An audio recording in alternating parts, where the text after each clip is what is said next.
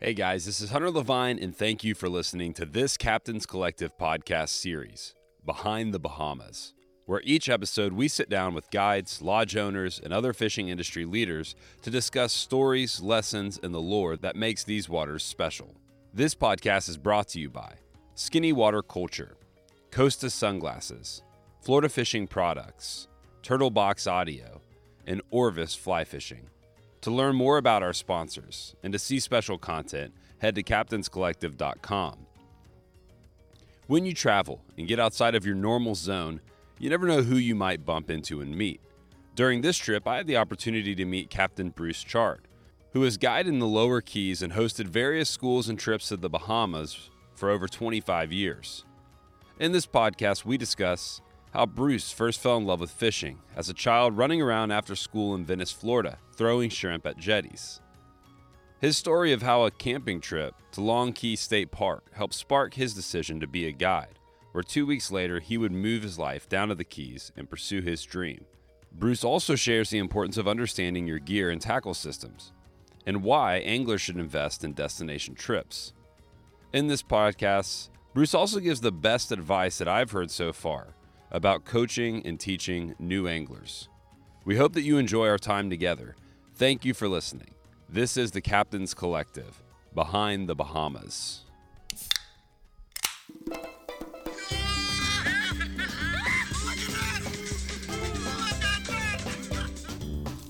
Uh, I don't know if I should say they're my sons or my chickens.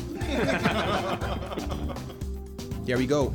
Point you out at 11 o'clock. Do you see him? Say, yeah, the way I talk to you, I sued you down. Uh, like flying cast, I can see the buck fever, I can see the knees like shaking, and I'm always in the back of there like, control yourself, John. Control yourself. I could see the panic from here. Control yourself. Woosa. Woosa. Felt like I was on top of the world. Doing my first fly around without having to pay for it. That's a gift I'll never forget because that got me started in a big way.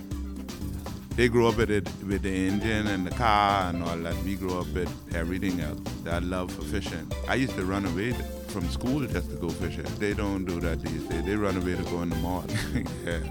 Right to Hurricane Dorian, Category 5 storm hitting the Bahamas, heading for the southeast. One of the strongest Atlantic hurricanes in recorded. There was no road to drive because there's water and debris everywhere. I, I jump out of the window at 1 o'clock at night in the full run of the hurricane. I'm like, I can't sleep and you're not knowing if my family's safe or not. God, and everybody's looking at me like a ghost. They're like, dude, where do you come from in this? I'm like, somebody gave me this house direction and I know my family is here and I wasn't stopping until I got here. And sure enough, I got there. Well, hey, Bruce, thanks for making time to come on the podcast. And it's been fun hanging out around the lodge here with you the past couple days and getting the chance to get some casting lessons from you and hear stories from you. And, and you're very generous with your information. I'm really grateful for that. And I got a lot of questions for you, but before we dive in, I'd love just to first hear about your upbringing and how you first fell in love with fishing.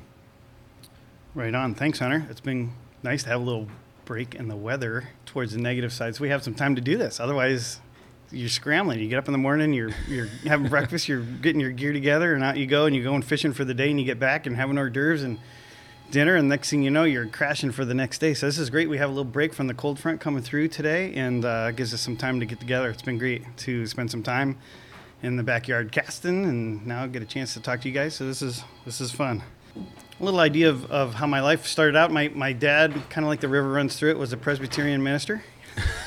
Small To- world. Totally, yeah. And uh, he actually did not like fishing uh, at all. wasn't interested in it. I shouldn't say he didn't like. He he just never had interest in it. And uh, I grew up in Venice, Florida, on the west coast, and near the intercoastal waterway. And I was uh, every day after work, school, I would grab my bike and my little shrimp bucket, and I'd ride my my bike down to the local jetties and with a couple dozen shrimp and go catch some jack crevalles or some uh, Spanish mackerel, and sometimes I get lucky and catch a redfish or a little snook or sheephead or something like that. And so I, I did that a lot up until high school, where I, um, I met an elderly man at, at the church that, that I was at who loved to go uh, light tackle fishing for pompano with sand fleas on the beach. And I I didn't even know this existed. So he, he introduced us. He was about 70 at the time, owned a cigar uh, a cigar shop, and he had these giant cigars every day while we were fishing. It was really cool. So he took me to Kmart, and we got a little fanny pack, and we went out with a colander and scooped up our own little sand fleas, and went out with our little ultralight gear, and he showed me how to fish right in the in the um, right off the beach. And I caught my first permit that way, and some pompano and whiting, and, and actually some snook and redfish. That was really cool. So How kinda, old? How old were you? I was 14 Okay. when I started doing that, and that was my first, first real introduction to what I would say like real fishing, right? Mm-hmm. And that kind of got me going. I really loved it. And then once I graduated from high school, I kind of had this. All through high school, I kind of had this feeling like, oh man, it would be really cool to try fly fishing. It'd be really cool to try fly fishing. So. Mm-hmm. I uh, went uh, as soon as I graduated. I, I, I went to the local fly shop and I got me a nice little Cortland nine weight XP and I actually still have it. It's an awesome rod still, and uh, a little Pflueger medalist, and and uh, paid twelve bucks for three flies, and said, man, I got to change that. So uh, yeah, I got into fly tying right away at the local fly shop, and uh, on Tuesday nights, and uh, met a bunch of the guys there, and actually still have my my first longtime best friend in the fly fishing world. He showed me how to cast and took me red fishing, tailing red fishing and kayak up in, in Perico Bayou up in Bradenton off Sarasota area.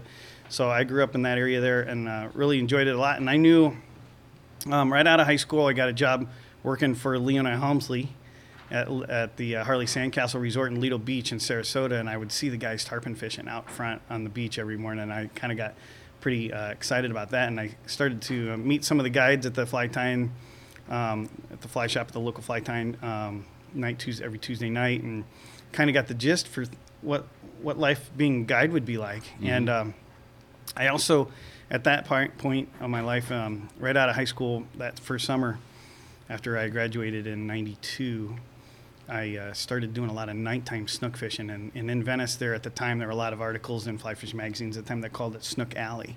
There were a lot of nighttime snook lights on everybody's dock lights. So I'd go out every night and fish till three or four in the morning uh, for nighttime snook. And that was really, really cool. And I enjoyed doing that. And I said, man, I, I want to do this. I want to be I think I want to be a guide. I wasn't going to be. I didn't want to go to college because I didn't wasn't a big fan of sitting in the classroom and le- learning stuff. I was always uh, get outside and go do it kind of guy. And I'm like, man, I'm going to give this a shot. And one time my buddy said, hey man, come on, come on down with me to the Keys. Let's go check it out. So we went to the Keys and camped out on, on Long Key State Park, which is right on one of the most famous bonefish flats in all the Keys.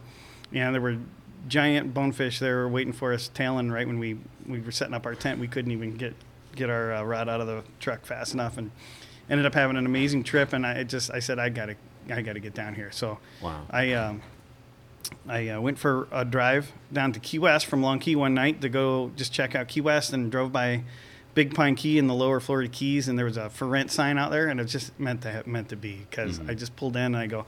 Hey, how much is the rent here? And it was this beautiful little apartment under this house that was overlooking the bay, with sunset right through the front door. And I'm going, this is unbelievable, right? And it was approximately how much I was paying rent up in Sarasota. So I said, I'm, I'm doing it. So two weeks later, I moved down. Wow. And I actually, even within four months of being in the Keys, I actually ended up running my first charter and, and started off working at a fly shop down there in Marathon uh, called Fair-Blanco Outfitters. And um, I worked there for about three years as I as I guided on my days off, and then I worked in the shop. So I got to really get introduced to the local fly fishing reps for the southeast. They would all come in, uh, the rod and reel reps, and everybody from the industry would come in, and I'd get to meet them. And then I was, since I was in the shop, uh, I was communicating with the um, manufacturers quite a bit uh, on selling product and what products are coming out and questions and this and that. So I got to know people on the phone.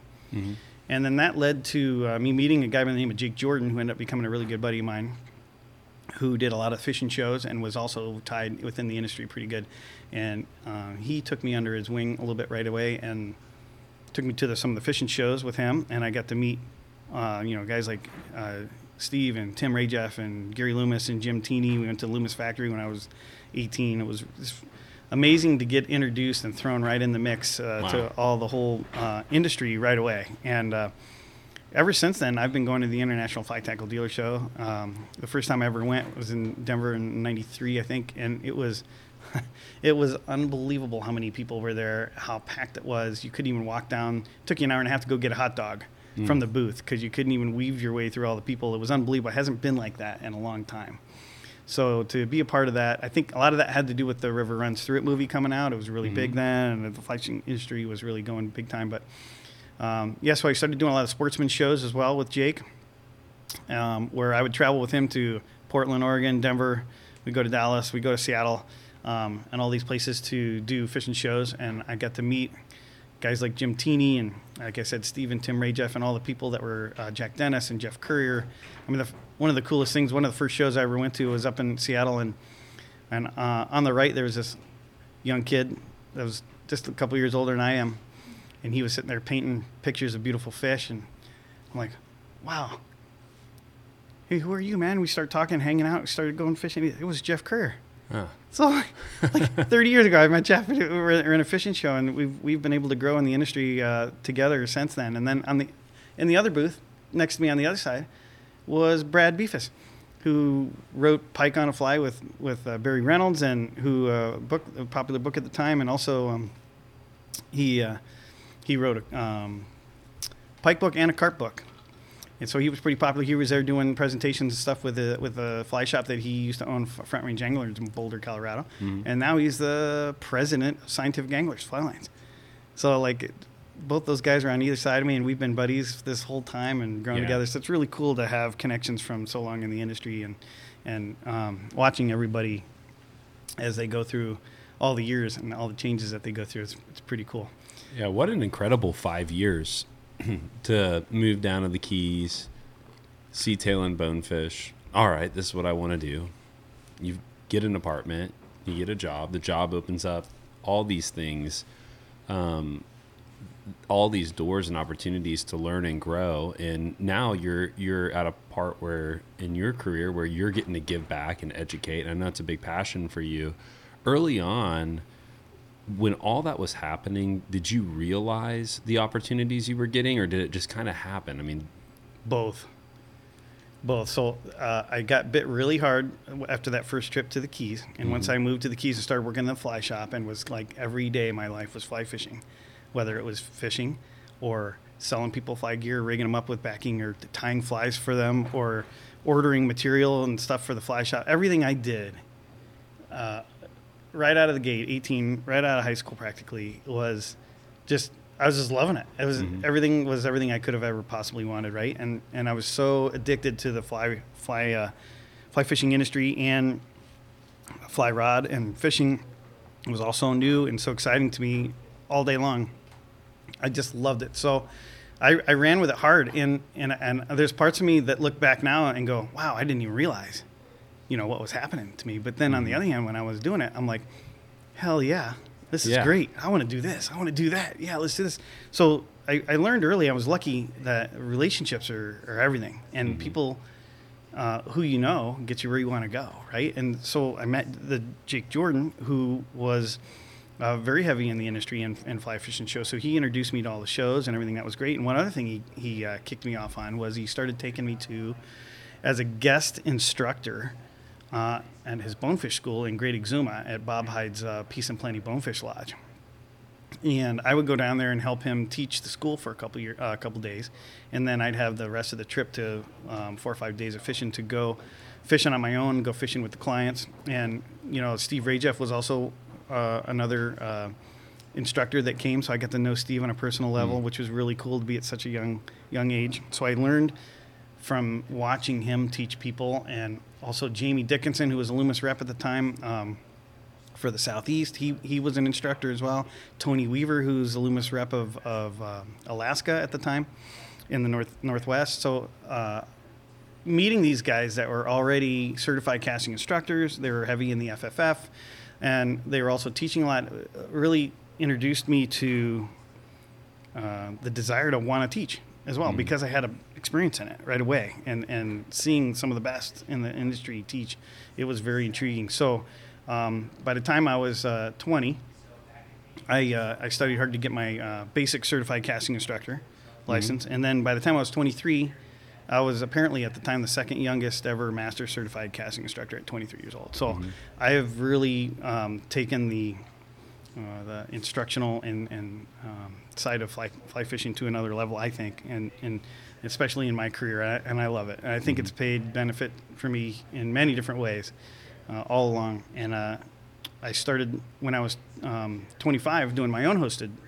uh, bonefish trips to the Bahamas, and ever since then I've done an average of anywhere from three to eight uh, week-long trips, hosted trips slash fly fishing schools uh, in the Bahamas, all over the Bahamas, ranging from Crooked Island to um, the Abaco, over to uh, South Andros, North Andros, and uh, it's it's been a lot of fun, uh, for sure. And uh, that's what I'm doing here now. Yeah, yeah, and, and what a cool way. I mean, so you know, when Chad and I were set up to come, you know, Kyle was like, "You and Bruce need to get together and, and do a podcast." And really, the idea behind the podcast series was to try to show it's it's the behind the Bahamas series, and to try to show kind of some of the people and places behind the Bahamas that really make it work and make it what it is.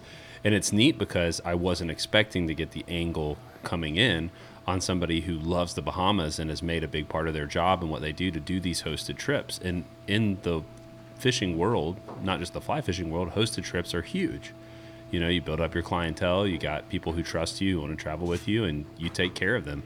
I'd love to hear um, just a bit more about like your business now today, and I know you get to work with your son, which is really neat, and just kind of hear about what you're doing now. Fast forward, you know, 25 plus years from tailing bonefish and in an apartment in the Keys. right. well, of course, I met my wife in the Keys and um, got married and, and uh, had a son in 1998. And he was born in Key West, and uh, he started guiding when he was 18 as well. So this will be his sixth season coming up this year already. Time flies, holy smokes! But he's incorporated with me on the instructional side of things and does a lot of the schools and travels around the world with me as, as well. He's uh, fished in seven different countries already Wow. at 23 years old. So he's got tons of experience already, and, and he's done a great job. He's a great person. I couldn't be more proud of him. So and it's been super fun working with him. You know, father son deal is great. We've been written up in numerous articles and um, magazines and such, and a lot of press over the years. So it's it's been fun to do that as well. But now that I'm reaching over 700 days of fishing in the Bahamas um, on this trip in my life, I, I really have come to the point where I, of course, my real love is, is guiding in the Keys and, and fishing in the Florida Keys. But the, the Bahamas, you know, everybody asks me all the time, "Hey, Bruce, what's your favorite fishing, man? Like, what do you like the best?" And I and I never really could answer that with a straight answer, like a definite one one thing. I said, I like it all. I've been always been very general, but I think in the last year, I've, I've come to the conclusion that from now on, I know deep down in my soul, in my heart, that if I had one last fishing trip ever to do, it would be barefoot, ankle deep, wading white sandbar flats in the Bahamas for bones. Like, it's like you can't beat it. Uh, bone fishing to me is is super fun, and that's why I do a lot of the schools here in the Bahamas because the fishing is so good. You get lots of opportunity to gain lots of experience in a short amount of time. A lot of the areas around the world you don't get that as much, right? So in the Bahamas, I think it's clearly probably some of the best bone fishing in the world um, uh, for many reasons, but mostly uh, you get lots of opportunities. If you script and you hit them in the back of the head, a lot of times they'll turn around and still eat it. So if you do things right, most of the time you're going to get rewarded. But also, if you don't, then you won't. So there's still that factor that you still kind of need to be good enough or have enough practice, get get things to do it right, so you you can achieve um, your goals that way. But gaining lots of experience quickly here is is why it's uh, I think one of the best destinations to to host a school, uh, so people can gain experience along with what they just learned right away. Where a lot of other places, like in the Keys, you might not have uh, fish or as many shots, uh, that, and you don't have fish that are necessarily resilient to different weather conditions like they are here. So, like today, we're we're uh, we're blown out because we can't get on the water because we'd sink getting in a flats boat. Yeah, yeah. Because it's, not blowing a- like It's thirty-five. not preferential. It's But safety. but I bet you that if we were to be able to get to a flat somewhere, that there's a good chance we might see some fish. Maybe not a Mm-hmm. lot, right, because of the weather conditions, but still some. And and you don't have that uh, that option uh, on beautiful white sand flats and barefoot Mm-hmm. wade in very many places. So this is uh, truly one of the most favorite places in, in my heart and my life is is fishing in the Bahamas. And I actually plan on doing a lot more than I ever have here in the next five years in the Bahamas. Mm-hmm. So I'm excited. Yeah, no, and I, I, and, you know, on the education piece, I think that's something that a lot of people um, whether it's fly fishing or fishing in general, they want to learn. And you can go, hey, here's a book. Hey, here's a video series. You can say, hey, go figure it out on your own. And all, n- none of those things are bad.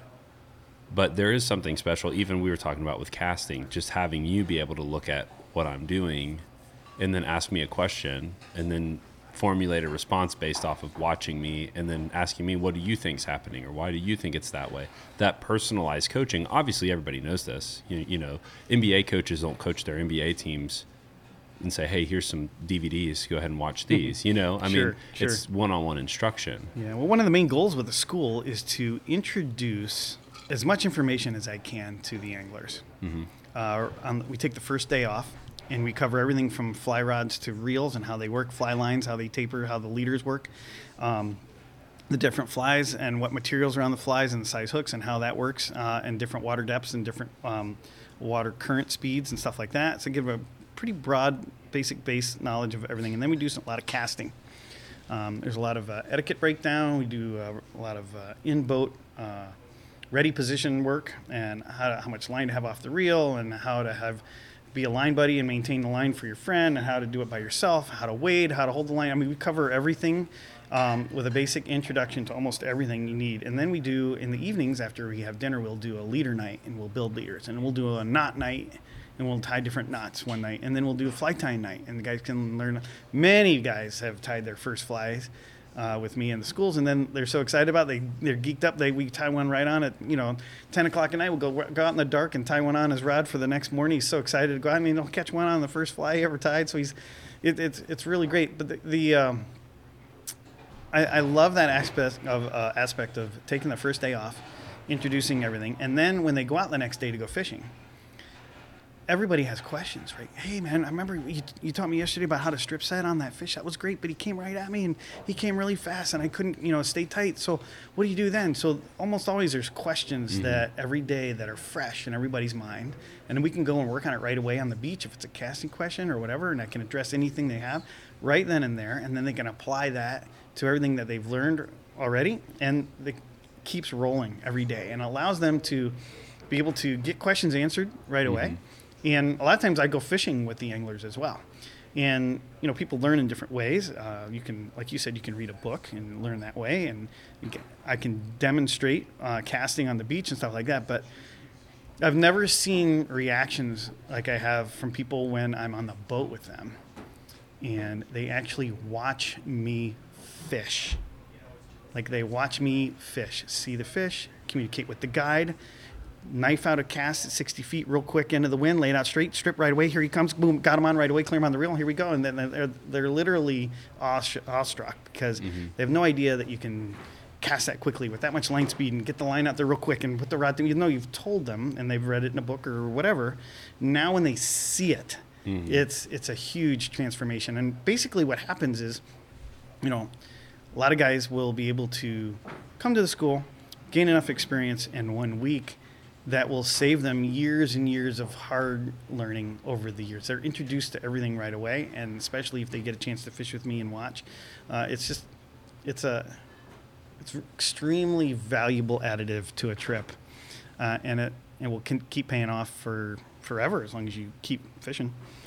Yeah, and well, you know, I think that it's there's no doubt that being on the boat with somebody more experienced is an incredible way to learn. Probably the best way to learn because it's time on the water, which everybody says. Everyone's got to get time on the water, but it's just like golf or anything. You could be practicing the wrong way. You could be doing the wrong things, and so time on the water with people who are ahead of you that can say, "Hey, you know, here's how I strip set or here's here's how I would read this fish you know look at these fish here's a lot of people when they first start fishing they you know you say that's nervous water. And it takes them a minute to like understand what nervous water is. You know there's no doubt like when you're on the boat with somebody though it, let's just say that me and you are going out today what types of things are you going to do on the boat to try to help a new angler understand what's going on Well, that's such a broad question to answer because there's literally, in my mind, probably uh, aspects that we could talk about on every level. Like even just the basic, simple thing of being in the ready position on the boat and actually understanding the clock system on the real boat is uh, can cause a lot of issues. Yeah, yeah, so course. like uh, a lot of guys will think, a lot of guides will think that that uh, when you're standing on the bow, three o'clock would be off to the angler's right. Where literally, if the boat is the clock itself, then the three o'clock is off the center line of the boat itself.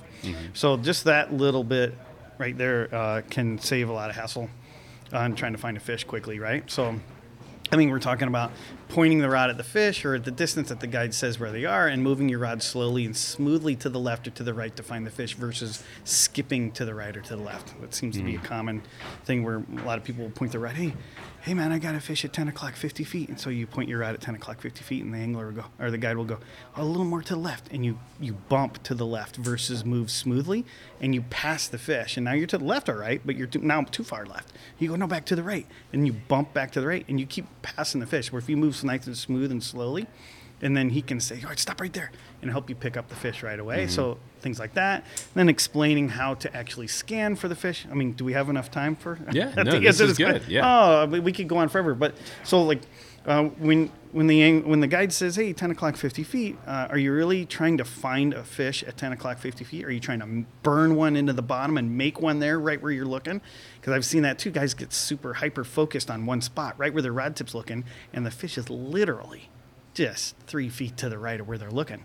But they're so keyed in on one little spot that they'll miss the seeing the fish just right there. So you got to scan to the right, scan to the left, scan a little farther, and scan a little shorter. And you're going to look for the three things. You're going to look for color, shape, and movement, all of which will hopefully uh, put the fish into view for you. And then once you see the fish, the odds of you catching the fish, they, as long as the angler can see it, uh, go through the roof when you have that um, come together.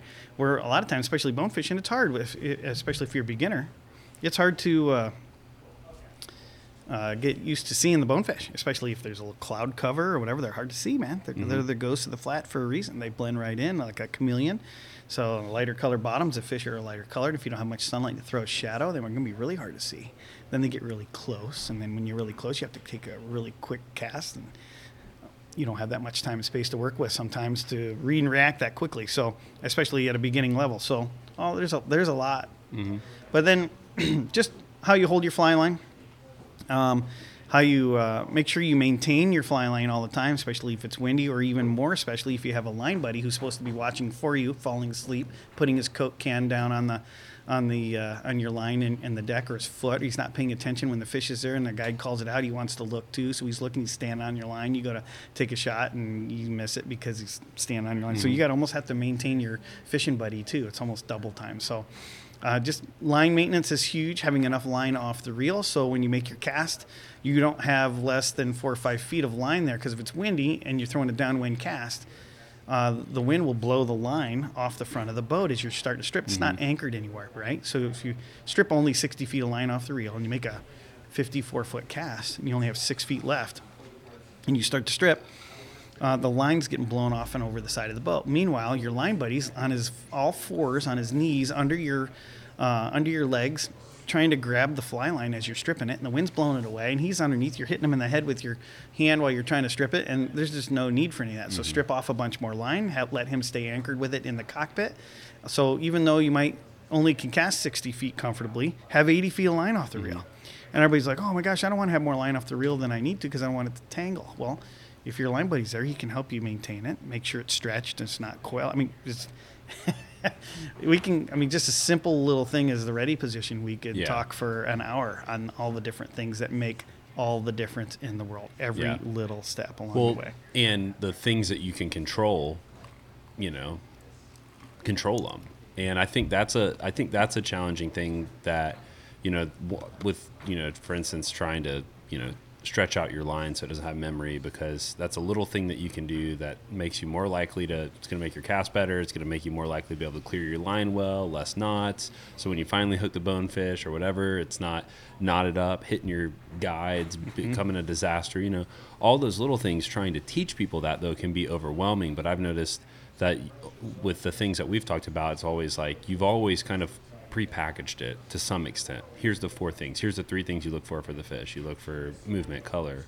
What was the third one? Movement, color, Shape. shape. You know, because a lot of people are looking for a fish, you know, and they're Right. like, "Well, I'm looking for a fish," and it's A lot of know, people don't know what a fish looks like until they see it for the first time, too, Yeah. right? Or even maybe the fifth or eighth time because Yeah. it's there and they still can't see it, right? So, fish are have a very distinctive shape. Usually, they're straight. They're Mm-hmm. very straight, have a very straight shape, and they move. Uh, sharks kind of zigzag like a snake, so and they have a usually a darker color combo, right? So once you get the color combo down and the shape and the size that you're looking for, and then add a little movement to it, you will start to be able to gain experience in how to find fish. And that's what makes this a lot of fun too, is that you're hunting, right? You're, you're, you're hunting. It's not, it's not like you're in the deep water where you- you're deep dropping down below where you really can't see what's going on most of the time. So um, flats fishing inter- introducing the uh, the ability to see the fish just brings out a whole nother world. Plus, it's I don't know if I've ever fished anywhere that wasn't just absolutely beautiful, right? Like I mean, all the places we choose to go fishing is just gorgeous, right? Beautiful mountains for trout, or in the flats for the salt for bones permit. I mean, anywhere, it's just beautiful to be out on the water and see the nature Absolutely. for sure. So. Oh, it's it's amazing here. I'm I'm curious too. Like, so you know, I, I interviewed the first interview I ever did was Harry Spear, and he talked about a great guide or a great angler. You know, it's like a pie chart, and in his opinion, the smallest slices are really the ones that make the biggest separations. You know, everybody wants to focus on the big. So an example would be like, you know, distance. Everybody wants the bomb shots, bomb shots, bomb shots, and then you've talked about, but not as many people pay as much attention about the leader laying out right. So because it's easy for that's a big slice, smaller slice or seemingly smaller slice, I should say, would be that leader laying out. When it comes to fishing, what do you feel like are the the very important but overlooked smaller pieces, and smaller just by attention, not by significance? Well, I, I think uh, the understanding a, a, a fly angler has to become a complete angler is uh, is important. What I mean by that is understanding flies is very key. Even though you put a lot of trust in your guide to know what flies are best and why, um, it's also good to pay attention to that and learn about that as to why. And then, if you're not a tire, understanding at least what the fly looks like and how much weight is on it and uh, whether the gap's filled with material or not. Um, so gap gap space to me personally is, is, is big. Also, uh, understanding what the material is. Is it does it float? Does it sink? Is it going to make a heavier plop? So you need to open up your cast and let it land a little softer, depending on the angle that you're casting on.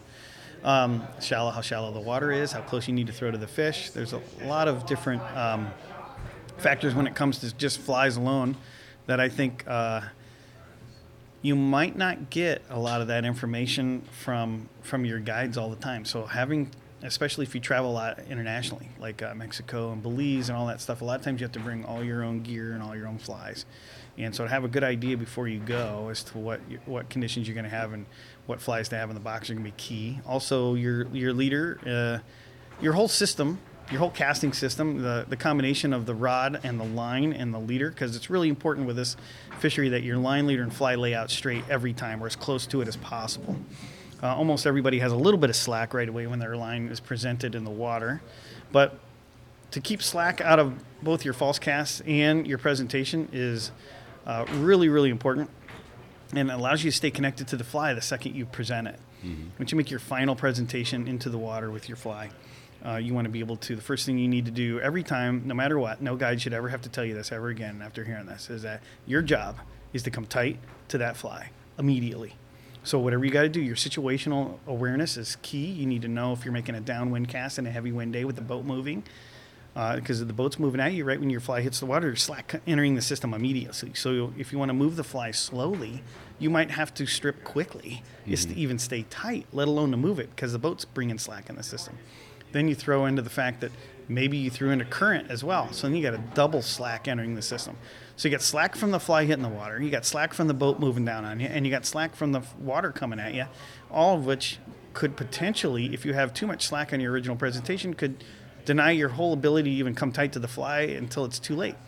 So you need to have that line leader and fly uh, layout straight. So your leader combination, along with your fly line setup with, with what rod you have, it needs to be you need to be very comfortable with it, and it mm. needs to be automatic, because we're sight fishing, And sight fishing is key to stay visually connected to the fish all the time. And everything else ideally needs to be automatic. So you can't be in the middle of a cast to a fish where you don't have much time. You got to make short false casts and get the line out there real quick, real quick before he sees you. And you can't be focusing on whether you have a nice tight loop or whether your back cast is laying out straight or, or Yeah. whatever. You, you, you, that needs to be automatic. Ideally, that needs to be automatic uh, to uh, be able to take advantage of uh, a lot of the opportunities that you have. What what's your like for somebody who wants to improve at casting? You know, how much time do you do you recommend? How the frequency, the environment? What are some things that how how do you make the most out of your practice casting? Well, uh, that's a good question. And what I like to recommend to my guys is uh, try not to cast to the moon right away. Most shots and are within 50 feet.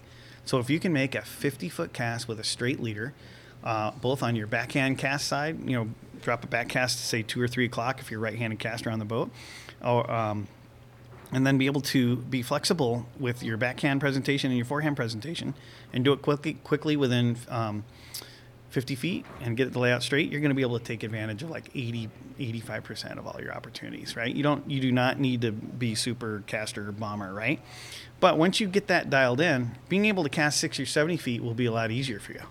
So a lot of people like to dump all their whole fly line off the reel and start wailing on this thing and casting as far as you can before they even learn how to, you know, form a tight loop. So being able to form loop uh, loops that you want, the size loops that you want, and, uh, when you want to do that is, I think, a big part of becoming a true fly caster, and that takes tons of practice, time, dedication, devotion, everything. You can't just write a check for your flat rod and then be able to cast it, which is actually what makes it really cool. So once you can cast and have control over the line in the air, then you're going to be and form the size loops that you want. You're going to be able to get automatic distance and accuracy, and you'll be able to lay that line leader and fly out uh, pretty straight. So what I like to recommend is guys to just focus on stripping out 20 or 30 feet of line. That's it, and just make short casts. Try to form nice tight loops, and get the line to lay out straight in the yard. And as you lay it out, you want to have your line hand laying the line in your right rod stripping finger, all in one motion, and putting the rod tip down in the water. Because the distance that your rod tip is from the surface of the water is how much slack you still have in the system. So if you make a great cast and the line lays out straight, but you don't put your rod tip in the water right away, and it's two feet above the water, you still have two feet of slack in the system. Mm-hmm. You can put that rod tip in the water. You don't have to jam it way down in the water. Just right close or near or in the water surface right there is really good. That allows you to stay straight. And then you're going to strip right away, get all the slack out of the system, and come tight to the fly. You got to feel the fly. You have to feel it. And it's going to feel different when there's slack entering the system from the boat moving or the current moving or whatever, or vice versa. It's going to feel real tight if you threw into the wind and the wind's blowing the boat away from you. So you have to strip even slower than you normally would because you're you're dragging the fly even faster because the boat's moving away from you. So your situational awareness is really key along with all that. So you see how much you got to pay attention to. Yeah. And you don't have time to focus on casting. So if you can do this in the yard as best you can and get really comfortable, the more you do it, the better you will. Everybody that comes on the Bahama trips, they fish the best they do on, da- on the last day they're fishing mm-hmm. because they've been casting every day, all day long. They've been fishing. And I, I tell everybody, hey, go, hey guys, you see how good you guys are doing today? And they're like, yeah. I go, imagine if you did this six days before you came. It'd be like you've been here for two weeks. Yeah. I go, oh my gosh, what, what if you did this for a whole month before you came? Like, mm-hmm. Come home after work, grab a coffee or cocktail or whatever, have a cigar, and go out in your backyard for 15 minutes and cast. It'll pay huge dividends. So mm-hmm. you're going to get out of it what you put into it. And you know what? It's all good. Nobody cares how many fish you catch other than yourself. And when you start having issues of how many fish you catch, then you have to think if this is the sport for you or you better get on your horse and cowboy up Yeah, and It- start practicing and get to a point of competency. Because once you get to a point of competency, you don't have to cast every day, but you got to work hard to get to that point. You do. Well, I, I feel like one of the things too that can kind of motivate motivate me, and I, I'm trying to work on this, is you on day one you blow some some shots, and then you're like, now your situational awareness is going to be higher because you're thinking, ah, you know, why wasn't I paying more attention to that? Why was I not as present as I wanted to be? And then you kind of snap in. So trying to also get to a point where your mentality is you're coming in really sharp, and I'm sure casting right before the trip pretty in- intentionally will help you come in more intentional out the gate instead of sometimes coming in and being like excited and oh it's day one you don't feel as much pressure and then you know the last day of the trip you feel a lot of pressure you're like man I, you, you know that pressure can create a increased sure. situational awareness because Sure. you're like, ah, I really want to catch m- more fish. But you know, I think too, you know, it's it's getting some time with you today, which which was a real treat for me, just to be able to work on my casting with you. Is it's you don't have a harsh tone. It's kind of like, you know, it's very it's very hey, this is this is how I would do it. You don't have to do it. Everyone has different strokes. Here's here's why this would help. This is why this is happening mechanically. You know, you can do it how you want, but here's what's actually going to move the line the best way in the win, etc. I think your your style is really easy to listen to and comprehend, and it Well, we just want to have fun and help. So, like, why not, right? There's yeah, no but it invites conversation, which allows you, you. Hey, do you have questions? Yeah, I do have a question. Why would I want that? Why would I want it to have a wedge loop? And you're like, for the most part, you probably don't care, you know, right? Like so, Yeah. and those are types of things where you know you might be reading a book and you're reading eight pages on wedge loops, and you're you still don't know Yeah. There why do I need to know that? And so that I think that's a really fun p- part, and you know, I think for people to invest in in that in their own development, I think that's the fun part, right? You fly fish because you like the challenge because it gives you something to learn, something to do, something to Absolutely. When- and it never ends, no matter what level you get at, right? Because there's always a challenge, even if you're the most experienced. I mean, it's really hard for anglers that have a lot of experience.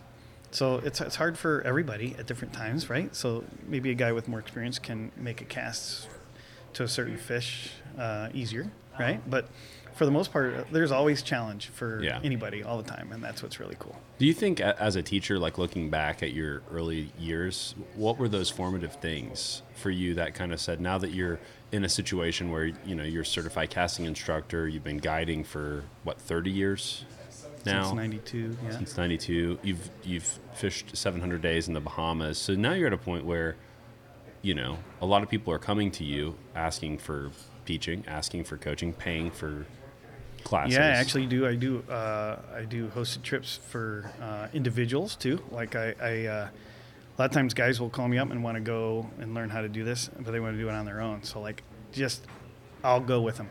Him and I will go on a trip to the Bahamas, and we'll do an individual school. I've done family schools where guys want to teach their daughters and their their sons and their fiancés and couples and stuff that want to go. And I've done six or eight fam- family people together, and so I do all kinds of schools and trips. I customize any trip for anybody that wants to go, um, and that's been a lot of fun. I, I really I really love the teaching aspect of it and watching everybody improve. And what's really interesting is watching how a lot of the people that I work with, they take it to the next step because they learn that that's important. And the next time they come back and they go fishing with me again, they're like, wow, dude, hey, check this fly I tied. Or check out this leader I tied, right? And all these things are, are great because now they're getting into it, right? Yeah. And I mean, I can't hold their hand forever. I mean, unless they want me to. But for the most part, it's it's good for everybody to branch out and, and try new things and learn from other people too, right? Learn a little bit from me, learn a little bit from this guy, read an article here, and that's what makes you the angler you are. And uh, watching everybody grow over the years has been it's been great. How, how do you try to stoke a fire, like even thinking about your own son, but you know, you realize that people are going to evolve and grow and have different ways that they want to learn and go through different seasons where maybe they're drawn to different aspects or different things. How do you try to, as an educator, try to keep people interested and try to keep that going? Well, I've always been a guy that's it's it's not my way or the highway. Where I've noticed a lot of people uh, in books and stuff say that this is how you need to do it. But I I think if you can stand on your head and duct tape the rod to your big toe and make great casts, then we then high five, buddy. Let's go, right? Let's go mm. fish and have some fun. It's it's all good. It doesn't matter how you do it. And if you have questions, I'm happy to share information with you that I've found that works really good. And if I'd love to hear any feedback you have and from anybody else you've learned too, because I want to learn too constantly, and I still mm. learn a lot all the time. So I know there's more than one way to skin a cat. So to be able to see that people can take information from other people as well, and along with me, and put it all together, is it's very satisfying. So, why do you think that outside of fishing with guides who are able to educate, but just on the face level of putting yourself in different scenarios, let's talk about from a geological standpoint, going to new fisheries, new places, how does that help anglers? Well, I think the one thing that helps anglers is just getting out on the water, no matter where they are. All right, getting a rod in their hand, even if they're casting in their backyard, all that can help big time. But the the awe of going to a new place, right? So like, if you don't like looking forward to the trip, getting ready to pack. Um, no one likes sitting on hold for the airlines for hours to try to book a trip or something like that. But I mean, you know what I mean? Like looking forward to the trip, going to the local fly shop or ordering stuff online to get to, to, to, to get ready for your trip and going to a new destination where there's new water. It's just nothing but new sensory overload all the time. And I think along with that, and then you factor in the fact when you actually get on the boat and go fishing and, and see the different waters and see the different fish, it's amazing. So like this is my first trip to the Berry Islands. I've been dying to go to the Berry Islands for years, right? So when my buddy Kyle said he's opening a lodge here, I'm like, oh my gosh, I'm coming. So uh, this this island is completely different than any other Bahamian island I've ever been to. It's it's really awesome. Mm-hmm. I love the elevation. I love the cool housing. Everything here about this island is really cool. I'll definitely be back for sure. But I'd never experienced anything like this. I was dying just to see the island, let alone the flats and the Mm-hmm. fishery, right? Let alone the the great permit fishery and great bonefish that they have here and and everything. So, just for me, just speak about myself, I'm sure it flows in with everybody else. Is the ability to have the excitement of going to a new spot is is huge. It's a great part of the trip for sure. Yeah, and I, you know, for me, it's kind of fun because, you know, we're recording this podcast series, and this is my first t- time fishing in the Bahamas, and um, you know, I come to this lodge, and I have we have Percy here, we got Travis and Freddie, so we got some great guides around. Yeah. We got Kyle, who I love Kyle, and I've learned a ton from Kyle the past three years. I, you're here, staying at the lodge, so now I'm basically getting built-in fly casting lessons, figuring out all my issues. Well, this is how it works, man. This is how it all rolls out. So you ready for this one? So I met Kyle like four years ago in Dubai. I met him for the first time in Dubai. He was going fishing in Yemen for a permit, and I was just coming back from the Seychelles. So we hung out, and the first night was really cool to meet him. So I kept in touch with him. And he told me he was a um, uh, managing at the Bair's Lodge in South Andros. I go, well, dude, uh, I'm gonna be there for three weeks next month, and he's like, oh my gosh, no way, you're coming. Oh, you're the Bruce Jarrett. So thing we put it all together. and I'm like, all right, we'll see you soon. So then I hung out with him in the Bahamas down there, and then um, a year later he was guiding in Pira. Uh, in Argentina for Golden Dorado. So my wife and my son and I went down there to go check out that uh, fishery down there, which was utterly amazing. And Kyle guided us down there, so I got to fish with him there. And then we went to Maine and went striper fishing with him. He pulled us around on the flats and sight cast the stripers. And here he is now owning the lodge in the Bahamas. So like, it's just unbelievable. I've, I've known the guy for four years. We've been in three different countries, and it's just really great. It's been a good run. yeah, that's how it pulls it together. It's really cool, and, it, and this is how the fly fishing industry and the fly fishing world is. I mean, everybody for the most part is, is really cool. Everybody likes each other, and we get along, and everybody wants to go fly fishing with each other. It's just, it's just fishing, man. Having a good time with everybody. It's great. For you, when you look back at your life, what do you feel like has been most formative for you as a captain, an angler, a guide? Holistically, what's been the most formative force in your life? Probably um, working really hard to get my master certified casting instructor's license. That's been the biggest change in my whole life. I think I can look back now and say that that that has uh, allowed me to do a lot of what I've done. Also, a lot of the work uh, in the industry I've done too. I really like that too. I've done a ton of work with uh, a lot of the manufacturers uh, throughout the industry and had relationships with them for for 25, 30 years now too. And it's been great uh, learning how important relationships are in life and um, knowing people and working with people and bringing joy to to everybody is, uh, through fishing has been uh, really fulfilling. Yeah. Well, I've I've loved just getting a chance to learn. I mean, you're you're talking about leaders and how you think through leaders, how you think through fly lines, what matters, what matters more than people understand. All these different things uh, that that are really you know an attention to detail that I think add up in the end to make these big differences. Do you have any advice on how people like if somebody's listening to this and they're thinking, I want to I want to go to the next level of my fly fishing. I want to pay more attention to what I'm doing. Do you have a certain direction you'd want to point them or, or, give them advice as they do that? Well, uh, try your best to try to learn about um, casting fly lines and leaders and creating a system that works best for you. Because um, over the years, so it all started out back when I first started guiding. I, I noticed that guys were having a hard time making casts because we're we're fishing for permit quite a bit, and and permit and the keys you need usually you need a little bit of longer leader because they're spooky. So uh, casting a longer leader is a little more challenging. And then we'd throw a heavier fly too, right? So so the permit flat crab flies would dive and get down, so they were a little bit heavier and bulkier. So those are two major no-nos when you're trying to learn how to cast or trying to be a good caster is trying to uh, throw something heavy and with a long leader, right? So I always found myself having to um, grab the the rod, the system that the angler brought with him, and cast it myself and see what it was like. And almost always, I would have to adjust something. I would have to cut half the front taper off the fly line, or I'd have to upload the um, upline the fly line, or or actually maybe even put a, a, a fly line size down on a rod, depending on what rod it was and the casting style and how spooky the fish were and everything. So I was constantly making adjustments to tackle, and it made me learn a lot about how the different rods and the different lines and the different leaders that were on the market made a big difference as far as the uh, angler's ability to efficiently create tight loops and have control.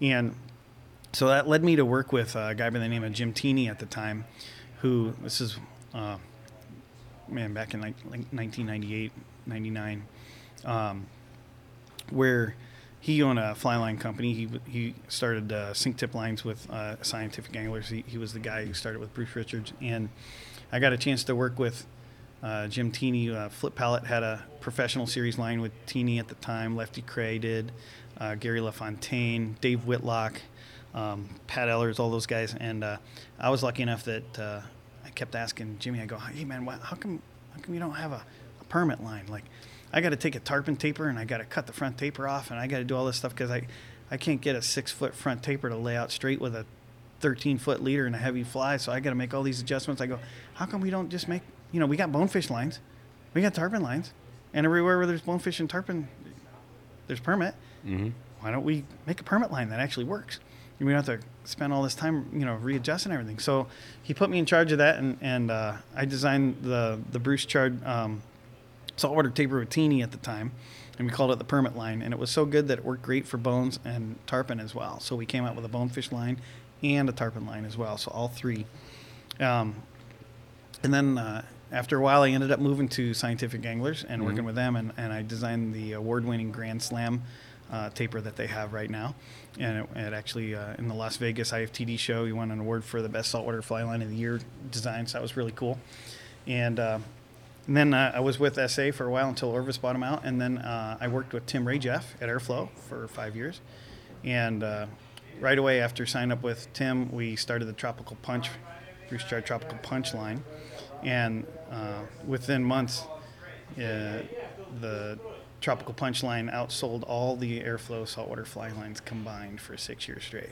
Wow. that was amazing. So it just worked good, and uh, the the taper design was great and easy to easy to fish with, uh, both for short distances and long distances, and it, it really enhanced the ability to get the uh, leader to lay out straight in the fly, which we talked about earlier is really important. Yeah. So especially at a short distance because it has a very short front taper with a large diameter head that transfers lots of energy right into the leader, and allows that energy to transfer smoothly all the way to the fly quickly and get it lay out straight, which is really important. So having that uh, to work with over the years too has been really uh, really fun and uh, working on fly line designs and stuff like that has, has been great so if, if if there's anything I could do to answer your question, it would be for anglers to, to learn about fly line taper design and how it works. How, how does mm-hmm. a front taper work and the diameter of the front end? Why does that make a difference how long they are?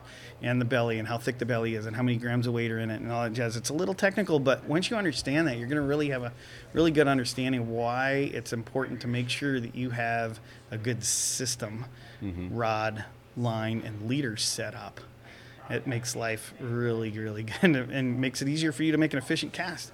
Uh, I, th- I would, I would guess a lot of people that have saltwater setups right now don't know whether they have a setup that's optimal for their casting style or not.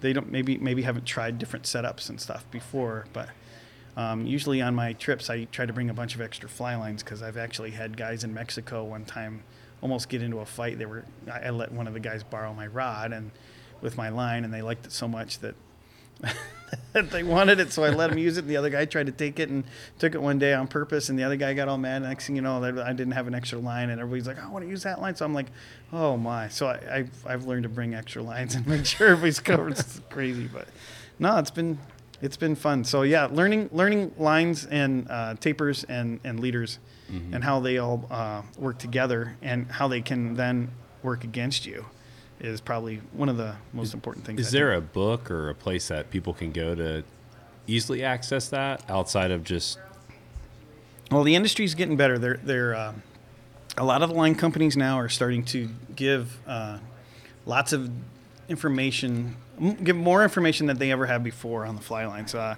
um, with the graphs, with easy to read measurements on how long each taper is and how much the grain weight is in each part section of the line, and if it's a compound taper and why, and explaining the diameters of the running line and the diameters of the rear tapers and the diameters of the front taper, uh, all of which could potentially make a difference on how they set their rod and reel up. So, and then leader material two is coming a long way. They're starting to now put um, diameter uh, on the butt section of the leader in the packaging, so you you can get a rough idea of how to try to uh, purchase a leader that will that will match, if you will, butt up nice to the fly line connection and not create too big of a diameter difference during that connection where you're going to lose a lot of the power that you work really hard to get into your system, which would help you to get your line leader and fly layout straight. So understanding all of that and how it all works together and how it can actually work against you by not having it right is, I think, uh, a huge part of becoming a. do you like a loop to loop or a nail knot or So you, you could do. I wouldn't recommend a nail knot necessarily because the nail knots wrap around the fly line and pinch the coating off the core, and it can slip. But if you close the nail knot off on the outside with a closing knot to lock that in, that works good too. There's a lot of guys that like to use Albright sometimes too, or um, and loop to loop knots are good as well. So do they transfer energy as well? yes, It's interesting one looking yeah, thousand percent. because And- looking at it, it Here's the problem, though. This has been a debate for a long time. Everybody thinks that a loop-to-loop connection uh, does not transfer energy smoothly, and it hinges. The loop has nothing to do with the hinge. It has to do with the diameter difference from the fly line connection to the leader. That's where you get the hinging. So if you were to loop-to-loop a correct um, diameter connection from your uh, fly line to the mm-hmm. butt section, it will not hinge on a loop knot or a nail knot or anything. It'll still hinge if you uh, have the butt section of your leader connection, if you nail knot it to the end of the fly line and the diameter difference is too big. Mm-hmm. You'll still hinge. So it's the diameter difference in the connection is what makes it hinge. And that mm. could happen anywhere in the leader. That could happen in the connection between the fly line and the butt section. It could happen halfway down your leader if you drop right away. Mm-hmm. So it, whenever you, that's why I like tying my leaders personally, where I have equal diameter breakdown um, uh, from each section of the leader all the way down to the fly. So the energy is contained and travels smoothly all the way to the fly with no hinging effect all the way. So that's, I personally really like that.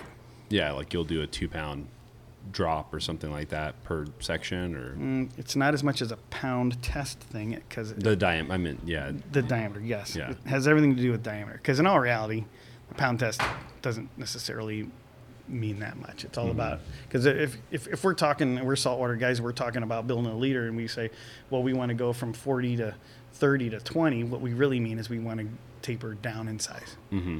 Because if you look at some manufacturers, their their 30 pound test might be the same as another company's 20 pound test Yeah. in diameter.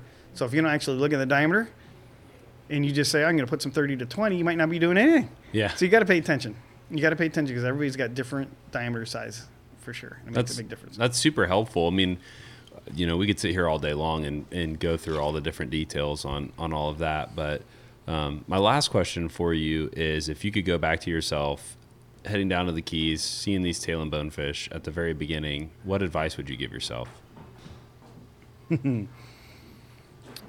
Don't use a uni knot as your loop knot for the first time you hook your first bone. I'll never forget that one. I said, "Oh, I'll try this uni knot. It's a loop knot. This will be great. It'll slide right down to the hook." And I hooked this first bone. He took off, and the the hook, uh, the the knot broke right away, and I was heartbroken because I did not actually catch a bonefish that first trip. Oh. I had a lot of shots and opportunities. It was really, it was unbelievable. And I hooked the one, and I, I lost it, so I'm not going to do that again. Hey, that's timely advice. Yeah, right, right, right. Well, thanks so much for hanging out today and all the all the instruction that you've given us hanging out around around you, and uh, really appreciate you for coming on the podcast. And it's been really great. Well, right on, Hunter. Thanks for the time, and uh, I look forward to an enjoyable dinner, and, and uh, hopefully we'll see you next time on the flats. Absolutely. Thanks. Thanks again for listening to the Captain's Collective. Please help us out by leaving a review on iTunes and sharing this podcast. We hope that you enjoy. This is the Captain's Collective. Brave anglers search for the one they call king, but who will take his throne? Tune in to Waypoint TV's Battle for Silver, Saturday, May 18th from 12 to 6 p.m. Eastern, presented by Abyss Battery. Waypoint TV. I'm Will Cooper, host of Huntstand's Make Your Mark podcast. For even more content, be sure to watch the original films from Huntstand Presents on the Waypoint TV channel every Tuesday at 10 p.m. Eastern. Visit waypointtv.com to learn more.